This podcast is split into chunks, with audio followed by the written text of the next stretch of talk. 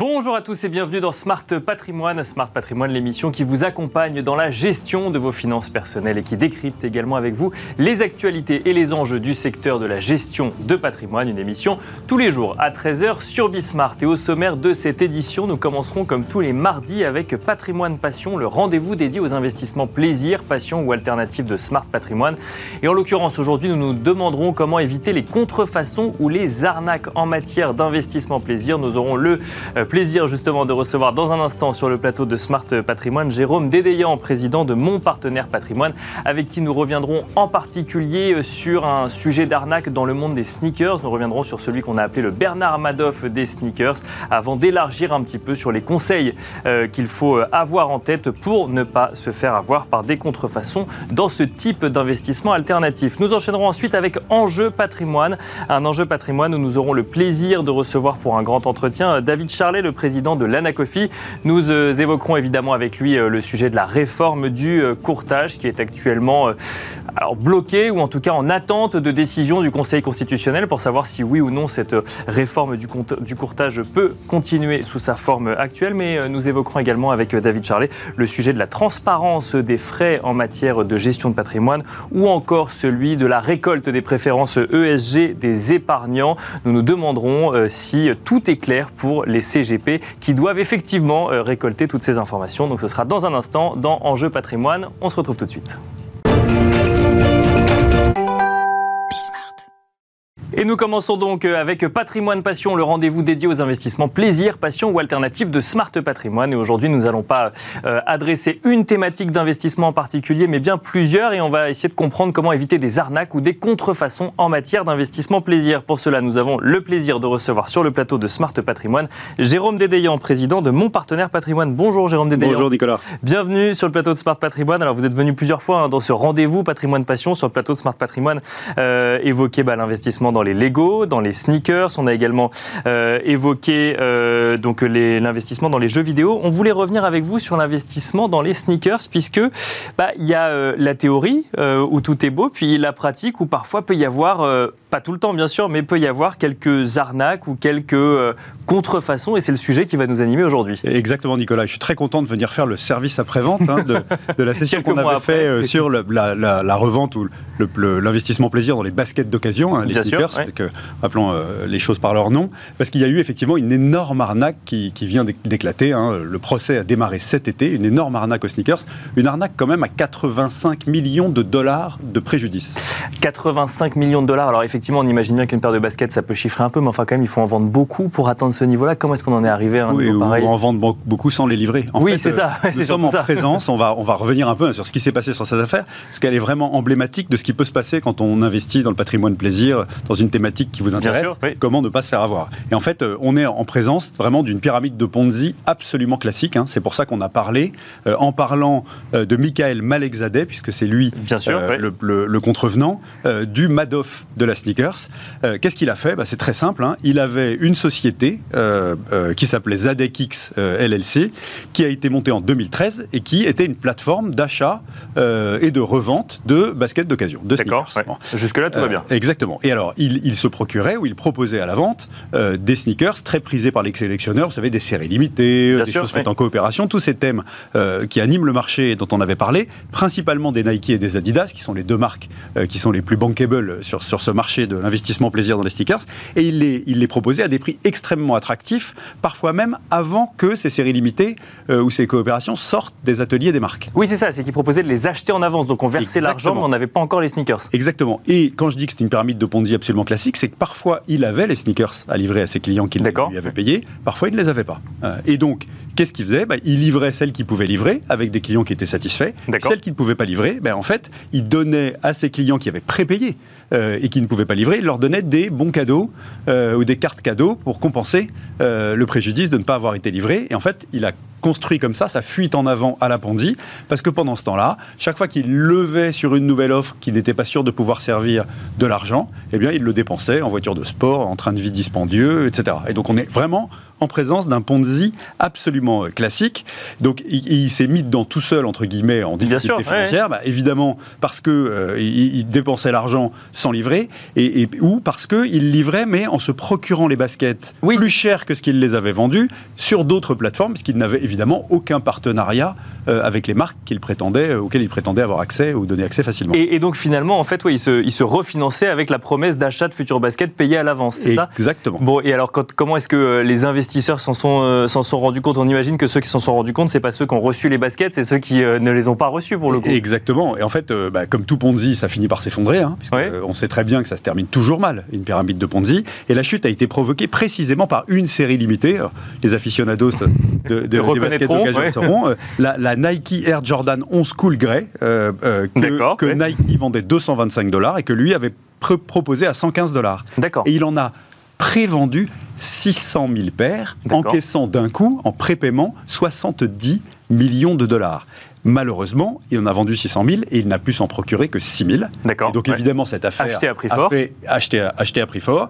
Et euh, euh, euh, le, bruit qu'a fait cette affaire avec tous les mécontents non servis a évidemment alerté les autorités qui ont diligenté une enquête. et après enquête, bah, ils ont saisi chez lui, accrochez-vous, 6 millions de dollars en cash. D'accord.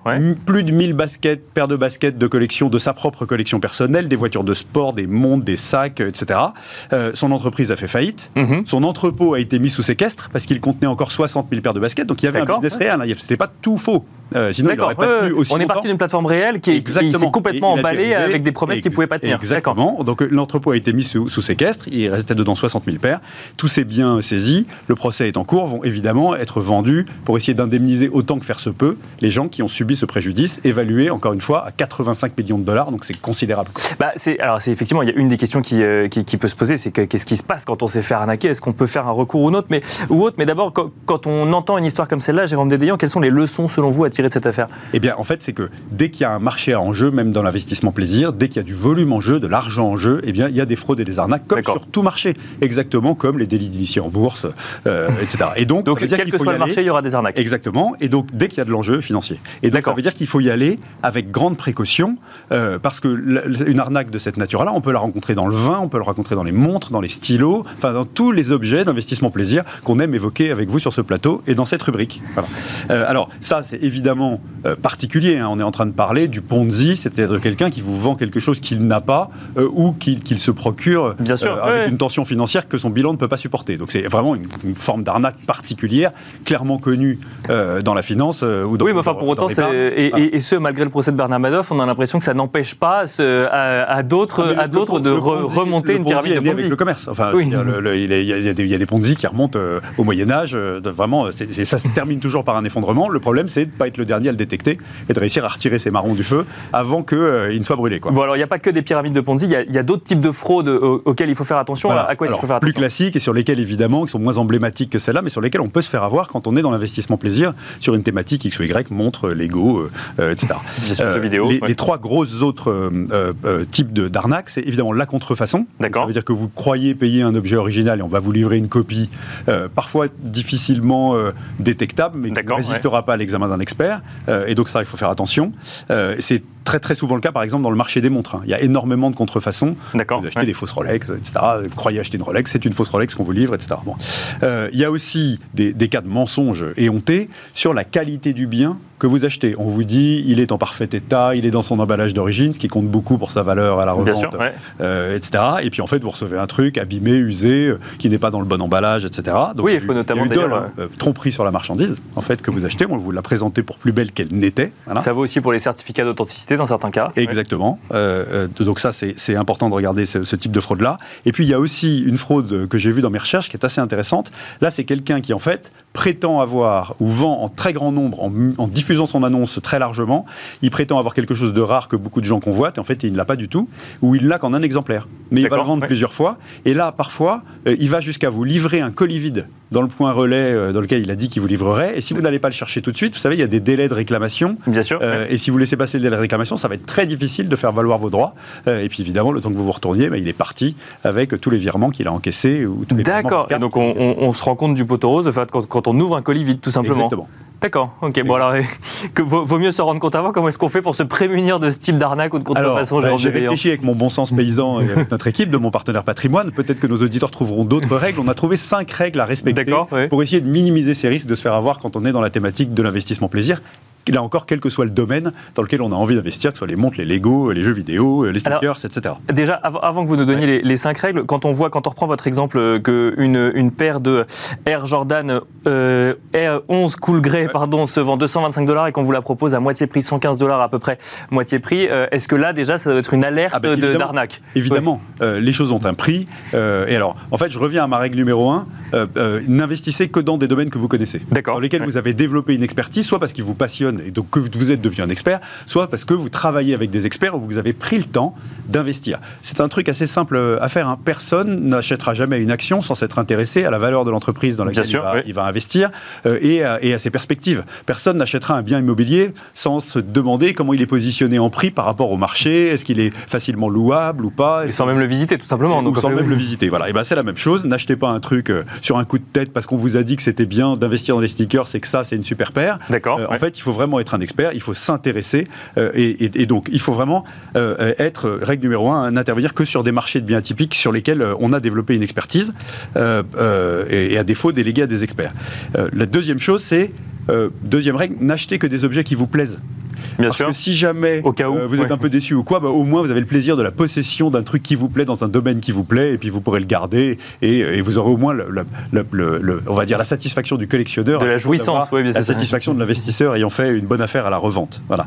Euh, la règle numéro 3, limitez votre risque en montant. Hein. L'investissement plaisir, on l'a dit, on le dit à chaque fois sur votre plateau, ça doit représenter une fraction Bien sûr, marginale euh, de votre épargne ou de votre patrimoine. et donc ça veut dire à la fois qu'on ne met pas dans l'investissement plaisir, on ne joue pas toute sa fortune euh, sur ces thématiques-là, d'une part, et deuxièmement qu'au sein de la thématique, on essaye de ne pas faire un unique coup sur un objet très cher, on essaye de répartir, euh, d'acheter régulièrement pour essayer de lisser, là aussi, euh, son risque dans les choses. Bien sûr, donc ça c'était la quatrième du coup? Alors la quatrième, c'est acheter des objets en bon état, donc ça c'est important. et si possible, on l'a dit, dans leur emballage d'origine, puisque c'est un des moyens que vous avez d'en garantir l'authenticité d'une part, et deuxièmement, d'avoir une plus grande liquidité à la revente, plus facile à placer. donc ces objets-là ont plus de chances évidemment de, garder euh, ou de conserver ou d'augmenter leur valeur. Euh, et puis la règle numéro 5, c'est évidemment de traiter avec des vendeurs sérieux. Hein. alors dans le cas euh, de Malek Zadeh qu'on évoquait sur l'arnaque aux sneakers, c'était compliqué de le détecter puisqu'il y avait une vraie activité avec un entrepôt, il y a des clients qui étaient servis, etc. Finalement, il est tombé, euh, il s'est goinfré euh, parce qu'il a perdu la raison par rapport à son succès commercial et sa capacité opérationnelle et c'est devenu un Ponzi massif. Et comme il avait par ailleurs quelques petites dépenses personnelles, bah, il s'est laissé embarquer, entre guillemets. Et alors, est-ce qu'il y a des moyens, et on finira là-dessus, de, détecter un vendeur sérieux ou en tout cas un vendeur pas sérieux? Oui, alors il y a un, le prix, hein, donc on, en a parlé. voilà, dès que l'offre de prix vous semble trop attractif par rapport de marché, passez votre chemin, il y a très probablement une arnaque derrière. D'accord. Vérifiez évidemment son rating sur les réseaux sociaux. À la moindre alerte ou s'il n'est pas noté, euh, n'y allez pas. Voilà, vous n'y allez pas. D'accord. Euh, vous pouvez essayer de le contacter euh, ça, c'est très important pour vérifier l'état, savoir si, d'où vient le bien, comment il se l'est procuré, est-ce qu'il a la facture d'origine, etc. C'est une façon de s'assurer de son existence réelle et de son sérieux. Hein, Bien sûr, vous donner des garanties. Euh, donc ça, c'est extrêmement important. Et puis après, euh, il y a évidemment les, précautions d'usage habituelles sur les vendeurs trop exotiques ou qui utilisent des plateformes de paiement un peu chelous. D'accord, oui. Là, il faut partir en courant. Voilà. Et si vous le pouvez, essayez de traiter avec des vendeurs sur des plateformes qui prennent le risque de les évaluer et qui engagent leurs responsabilités sur la livraison. D'accord. Hein, euh, donc de ce point de vue-là, il vaut mieux être sur Amazon euh, que sur Facebook, par exemple, pour acheter euh, des sneakers, par exemple. Voilà. Et bon, on finira là-dessus. Merci beaucoup, Jérôme Dédéian, président de Mon Partenaire Patrimoine. Merci beaucoup. Merci, Nicolas. D'être venu sur le plateau de Smart Patrimoine. Et quant à nous, on se retrouve tout de suite dans Enjeu Patrimoine.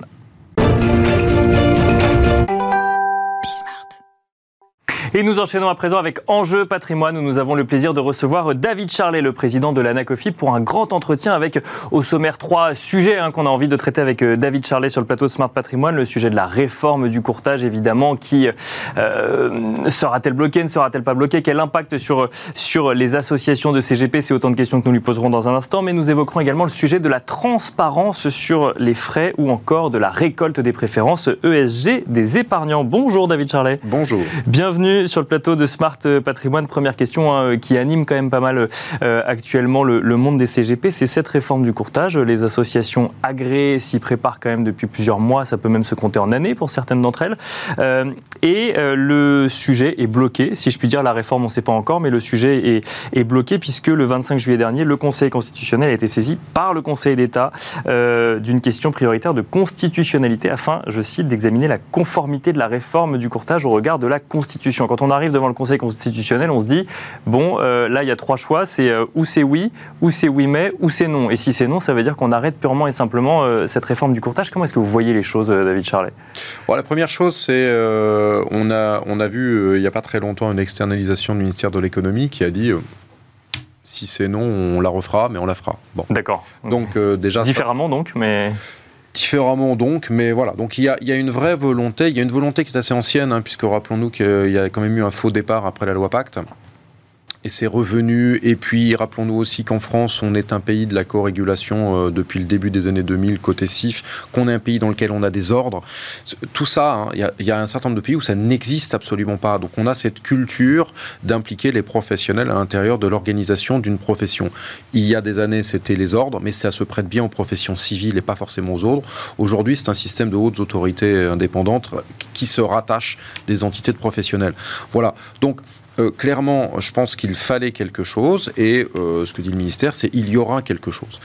Après, euh, oui, on est dans un moment où on est un peu dans l'expectative, mais ça va pas durer très longtemps, quelques semaines, et Bien sûr, on va savoir ce qu'il ce qu'il en est.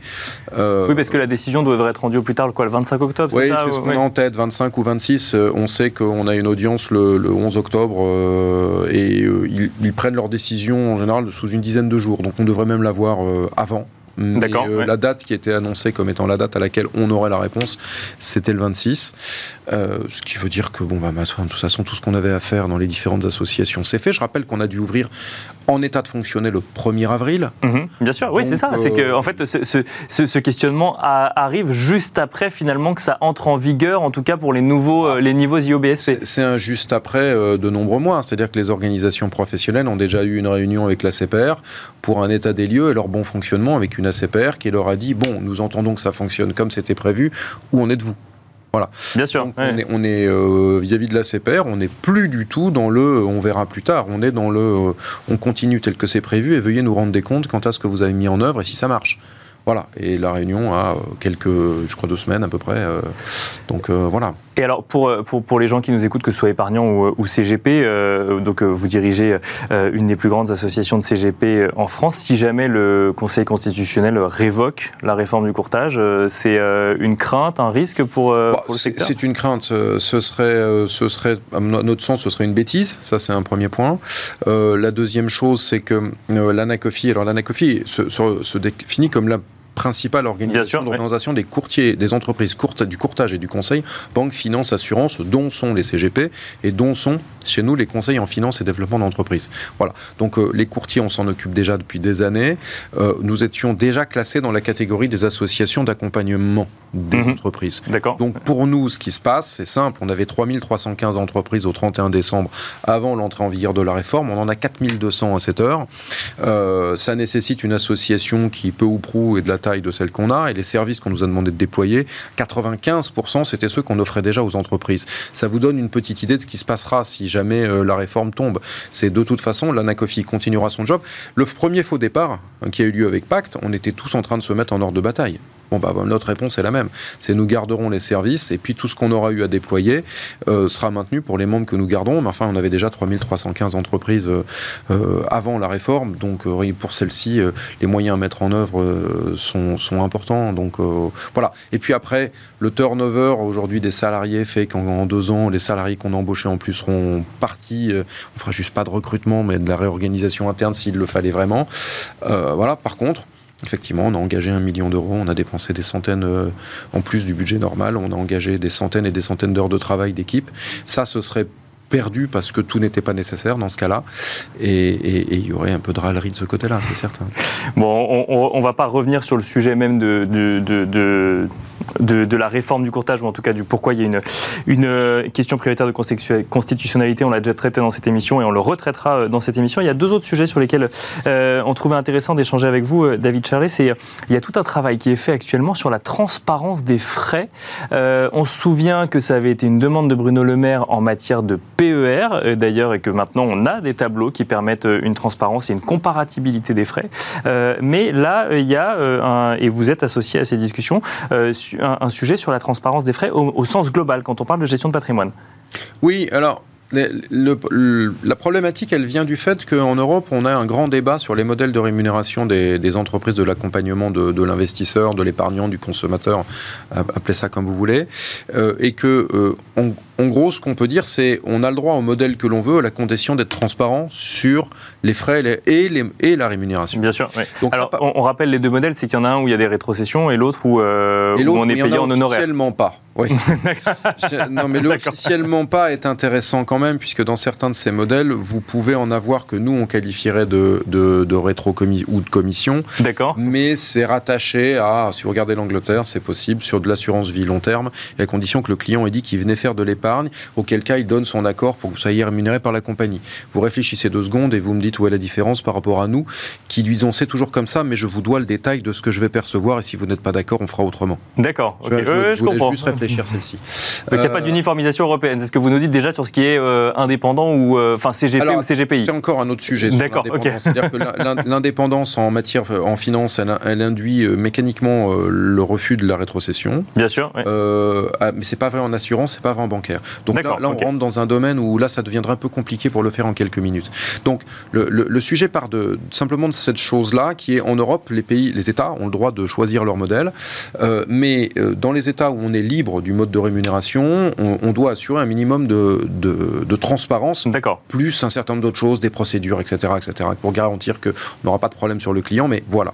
Donc, pour faire simple, ça veut dire que quand on a un épargnant en face de, de nous et qu'on lui dit, bah, vous ne payez pas puisque c'est, euh, par exemple, je ne sais pas moi, bah, de produits qui va me payer. En fait, il euh, paye, il doit le savoir. Mais surtout, vous devez savoir exactement ce qui, comment ça se passe. Exactement, vous devez savoir comment ça se passe et vous devez savoir combien moi, qui, qui suis votre conseil, c'est-à-dire juridiquement, c'est vous qui me demandez de l'aide, c'est vous mon client, c'est pas celui dont je vais vous proposer in fine un produit. Euh, eh bien, euh, à partir de là, il, doit savoir ce qu'il a à savoir et entre autres choses, combien nous on a gardé. Ce qui, ce qui, pas, ce qui en soi n'est pas anormal et c'est acté surtout. Donc, par contre, ce que l'on a vu, c'est que les différentes règles européennes ont amené à différentes solutions selon les univers. Et donc, encore une fois, banque, assurance, finance, c'est pas la même manière de faire de la transparence. D'accord. Donc, les travaux actuels, ils ont vocation à faire deux choses. La première, c'est qu'on est en train de renégocier les textes européens et que donc il faut graver dans le marbre ce qui sera euh, la, règle dans l'ensemble des pays ou la liberté d'agir dans l'ensemble des pays de l'Union pour les 12 ans à venir. D'accord. Donc on est en train de finir cette négociation. Pour correctement finir cette négociation, encore faut-il que dans les différents États, on ait fait les études et qu'on ait fait la réflexion qui était nécessaire. La France souhaite donc faire euh, elle, sa proposition. C'est un travail qui a déjà commencé a un moment, mais là, stabiliser ce qu'elle va proposer et euh, entre autres acteurs, mais l'un des principaux acteurs à qui il est demandé de réfléchir, c'est le comité consultatif du secteur financier comité consultatif du secteur financier, c'est en gros la soixantaine d'experts euh, mis à la disposition du ministère par les différents acteurs du marché. Bien sûr. Euh, on avait déjà reçu mission de travailler d'une manière franco-française sur l'amélioration de euh, cette transparence. Ce qui avait amené, entre autres choses, à ce dont vous parliez, c'est-à-dire la transparence sur les PER et en même temps, on avait glissé dedans et sur les contrats en unité de compte d'assurance oui. vie. Voilà. Donc là, on a un gros travail qui a été fait, qui doit continuer, puisqu'on a encore une séance euh, demain sur ce sujet, et on doit essayer de stabiliser quelque chose qui soit qui permette une uniformisation, parce que c'est pas le cas. Et ça, et ça gêne absolument toute la chaîne, c'est-à-dire de, de la société de gestion à la compagnie d'assurance jusqu'au terrain qui va devoir répondre aux clients, on est dérangé parce que c'est pas les mêmes règles, ça doit rentrer dans des outils. Aujourd'hui, euh, les choses sont digitales et si elles sont pas digitales, il faut le faire à la main, mais c'est quand même plus facile si tout a le même format. Donc on a du mal à récupérer l'information qui permettrait une, vraie, une réelle lisibilité des frais, c'est ça? Alors, euh, ça, c'est un effet pervers de ce que ça provoque. Mais c'est surtout qu'un même client, s'il a une assurance vie, s'il a un compte titre, la transparence n'est pas assurée de la même manière. D'accord. Donc, lui, on pas il ne va pas comprendre et le professionnel lui-même pour construire ces deux tableaux, c'est une galère. Donc on essaye là de résoudre ça et par étape, par touche, les travaux du CCSF amènent à ça. Alors par touche, sauf que là on essaye de passer, euh, de passer carrément la montagne d'un bond, c'est-à-dire que ce qu'on essaye de faire et qu'on devrait pouvoir produire dans les semaines à venir, c'est une proposition française d'uniformisation totale. Bah, c'est ce que j'allais dire, c'est que ça veut dire en fait on aura un référentiel quel que soit le produit. Euh, D'accord. C'est l'idée. Et ça c'est possible? En tout cas, vous y travaillez. Non, non, mais c'est possible. C'est possible. Après, ça peut vouloir dire que nous, en France, on va être mieux disant que la règle européenne telle qu'elle est connue aujourd'hui. D'accord. Mais c'est déjà le cas avec Pacte, donc c'est pas très grave. Et ça permet de proposer au niveau européen une solution française. Vous voyez, ça, c'est possible, ça marche. Si vous voulez vraiment euh, passer le pas et rajouter de la transparence dans les textes européens, il n'y a qu'à faire comme ça. Voilà. Et euh, le résultat que je, qui sera présenté demain, je le connais déjà un peu et qui sera discuté. Franchement, ça me semble faisable. Dernière question, il nous reste euh, allez, deux, minutes, euh, David Charlet. Il y a un, sujet sur lequel j'avais envie de vous poser quelques questions aussi, c'est euh, la, récolte des, CGP ou des CIF, des, des, préférences ESG des épargnants. on en parle souvent dans cette émission, et ce qui ressort quand même, c'est que tout le monde n'est pas forcément au courant encore aujourd'hui qu'il faut récupérer les préférences ESG des épargnants, qu'on ne sait pas exactement les questions qu'il faut poser, qu'on sent que tout ceci se met en place, mais que rien n'est encore 100% clair, alors même que certains doivent déjà commencer à le faire. Alors, si vous euh, voulez dire que les autorités européennes ont été à la bourre sur un texte qui est. Dont, enfin, le politique a annoncé une date de sortie et personne n'était capable de produire à cette date. On va le faire. Juste un exemple. Euh, pour la sphère financière, en France, on a déplacé euh, l'entrée en application à janvier 2023. Bien sûr. Par contre, en assurance vie, on ne l'a pas décalé. Depuis le 2 août, vous devez appliquer. bien sûr. Le seul petit problème, c'est que le document qui a été fourni par le IOPA, donc le super régulateur européen, il date de la semaine du 20 juillet. Alors, mhm. pour transformer tous vos protocoles et vos documents en l'espace d'une semaine dans des entreprises en plus en pleine vacances, et ce, quel que soit le pays d'Europe, je vous souhaite bien du plaisir. Bon, et quand on regarde ce document, ce document est très intéressant. Et franchement, il, dit déjà des choses que beaucoup de ceux qui construisent des documents aujourd'hui en essayant d'avoir quelque chose n'ont pas intégré. Ils ne donnent pas le détail. Donc, Donc on ne euh, sait pas ce qu'on doit demander. Ou en tout cas la façon dont on doit le demander. On voit à peu près ce qu'on doit demander, mais par exemple, il y, a quelque chose où il renvoie aux autorités locales en disant la granularité devrait être suffisante au regard du client de ce qui a proposé. Quelle granularité voulez-vous? Voilà, on parle de taxonomie. Alors la taxonomie, outre le fait que celle sur le E, elle est discutée, on parle de ESG. On n'a mhm. même pas la taxonomie S et G. Bon, euh, on nous indique maintenant euh, où doit se trouver la question sur l'appétence des clients en matière de, de, e ou dans des questionnaires. Des gens travaillent depuis des mois à avoir des logiciels et on les ont glissés bah, là où ils pensaient qu'il fallait les glisser à l'intérieur de KYC ou, de, fiches clients euh, standardisées, digitalisées, les ont programmés. Et là, on leur dit, bah voilà, faut le mettre à tel endroit et pas à un autre. Bon, c'est très bien. Euh, ça, au moins, vous voyez, là-dessus, on a une réponse claire. Mais on l'a un peu tard. Donc, euh, bah, de toute façon, il n'y a pas le choix. faut appliquer on commence à avoir des choses, mais euh, c'est sûr que. Euh, mais pourtant, on récupère déjà les, appétences euh, ou la version au risque aujourd'hui. Donc en fait, il suffit pas de caler les préférences ESG sur ce qui marche déjà pour le risque? Alors, d'abord, les deux peuvent avoir une certaine corrélation, mais pas parfaite. D'accord. Euh, en matière de risque, la question qui doit être posée, c'est quasiment du comportemental. On balance une série de questions, euh, on a les réponses du client, et on va pouvoir dire, bah, vous valez 2 sur 7. D'accord. Sur une échelle de 7, qui est une, hmm. échelle SRI, que tout le monde connaît. Euh, en matière de SG, on ne marche pas comme ça. En matière de SG, c'est le client qui va s'auto-scorer. Donc c'est différent. D'accord. Euh, ce que ça signifie n'est pas la même chose. En matière de risque, ça dit c'est ça sa vraie tolérance au risque. En matière de EG, de il peut y avoir un énorme écart. C'est-à-dire que lui, on va lui demander est-ce que vous conduisez une voiture essence? La réponse sera oui. Est-ce que vous mangez de la viande rouge? La réponse sera oui. Est-ce que vous adorez le carbone? La réponse sera toujours oui. Et la, et la question en fait qu'on va lui demander, c'est en matière d'investissement, jusqu'à quel point voulez-vous être ESG En fait, il peut vivre comme quelqu'un qui détruit la planète, qui se fiche éperdument du S et du G, mais qui dit dans mes investissements, je voudrais l'avoir. Euh, alors qu'en risque, sa réponse qu'il nous donne, c'est en fait sa réalité de tolérance au risque et, normalement. On est sur du déclaratif et non pas sur du scoring, euh, je comprends. Et on va devoir s'arrêter là-dessus malheureusement en termes de, en termes de timing. Mais euh, merci beaucoup David Charlet d'avoir, bah, vous êtes prêté à l'exercice de répondre à trois sujets quand même hein, d'enjeux, d'actualité en, matière d'actualité de gestion du patrimoine. Je rappelle que vous êtes président de l'ANACOFI. Merci beaucoup. Merci à vous. Et quant à nous, on se retrouve demain à 13h sur Bismart.